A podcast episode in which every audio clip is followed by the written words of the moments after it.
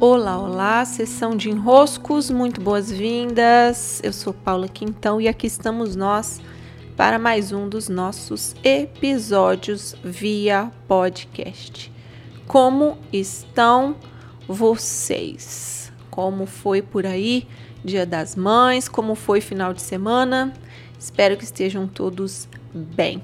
Por aqui, hora de agradecer a quem veio para o curso do Servir eu adoro esse curso, ele foi criado em inspiração a tudo que estudei numa viagem que fiz à Itália, especificamente para olhar para essa postura. E me alegro com quem veio para essa edição, para essa inscrições abertas. E agora vamos esperar, porque as inscrições se encerraram na sexta-feira. Hoje ainda estou cuidando dos últimos detalhes de quem chegou aqui nos últimos dias, ainda dei um prazozinho a mais esse final de semana, mas hoje, enfim, as inscrições encerraram. E agradeço a quem veio, uma alegria. Em breve, novas inscrições abertas dos meus cursos, vocês já perceberam como é a dinâmica por aqui. Vez ou outra eu trago um dos meus cursos, eles ficam um período com inscrições abertas e passam outro tempo fechado. Meus cursos não ficam sempre abertos. Vocês têm que ficar atentos ao meu calendário de divulgação. E no próximo mês, por falar em calendário, tem o workshop do DNA do negócio. Será a segunda edição desse ano, vai ser num sábado, a gente fica o sábado inteiro juntos para o workshop. E esse curso, esse workshop inclui o curso do caminho do cliente como introdução. E eu sugiro que quem vem, venha e cuide da inscrição o quanto antes, porque essa será a última turma com o valor de 630 reais pelo workshop. É, o workshop vai seguir acontecendo, mas nas próximas edições eu já vou fazer um ajuste no, no valor de venda, ok? Muito bem, vamos ao que temos em mãos para hoje. Ontem foi Dia das Mães e eu liguei para minha mãe logo cedo. Falei, mãe, feliz Dia das Mães. Ela, Paula, que dia chato. Tô doida para terminar logo. Só fico chorando. Difícil, tô muito emocionada. Umas mensagens de WhatsApp que me deixa mais emocionada ainda. E aí de noite eu liguei de novo, ela, minha mãe, nossa, graças a Deus, está terminando o dia. Durante o dia eu até parei de ver o WhatsApp que estava demais. Porque o que se passa ali, né? A minha mãe perdeu a minha irmã há alguns anos, então o Dia das Mães ele tem esse peso é da ausência da minha irmã.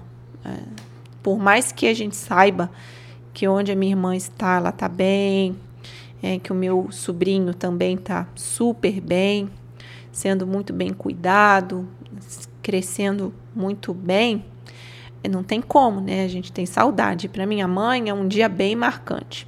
Só que uma coisa, e aí é o que eu quero trazer para o nosso episódio de hoje, uma coisa é aquilo que nos acontece. É a cena, é o fato, é a história que foi vivida, é o que nos aconteceu, tá? Então, no caso aqui, o que aconteceu à minha mãe é que uma das filhas dela não está mais aqui já fez a passagem, já faleceu. Né? Esse é o fato. Agora, outra coisa totalmente diferente, aí é opcional, as escolhas são infinitas, é a história que nos contamos sobre os fatos que acontecem conosco. Então, eu vivo uma cena e a partir dessa cena, a nossa tendência, a nossa natureza é a de contar uma historinha sobre que se tem na cena. A minha mãe, ela sempre conta uma história de muita força, de muita, é, assim, de confiança de que a minha irmã estaria aqui sofrendo com muita dor, ela já estava com o corpo debilitado. Então essa história, minha mãe, ela fica se, ela fica repetindo a ela mesma e isso dá para ela uma sustentação emocional, é, dá uma postura de quem está confiando que o melhor aconteceu. Agora, quando chega o Dia das Mães, é muito comum a minha mãe receber mensagens de muito consolo, né? Como se a história que estão contando para ela é que ela é uma coitada que perdeu a filha. Né? Por mais que as pessoas estejam ali tentando dar um apoio, dar uma força, dar um carinho, mas fica uma forçação para o dia. Então, a história, para minha mãe sustentar na história de que foi o melhor para minha irmã, de que ela sabe que aquele era o caminho, era o destino, era o que estava se passando com a minha irmã, acabou desaguando naquilo, ao invés dela ficar no estado de aceitação, por causa desse tanto de histórias que começam a criar ao redor dela, fica mais difícil porque são muitos olhares de pena, de coitada, de como você aguenta, de como. Ao invés de uma admiração pela força, e às vezes as mensagens são sim de admiração, mas às vezes é dando um apoio que não precisaria mais. Né? É reforçando uma mensagem que não precisaria mais. É reforçando um lugar de coitada de você que é uma história ruim, é uma história que, para minha mãe, faz ela sentir assim, mal, então, nesse desenrosco de hoje, eu quero trazer a percepção de que há uma diferença entre aquilo que nós vivemos e a história que escolhemos narrar.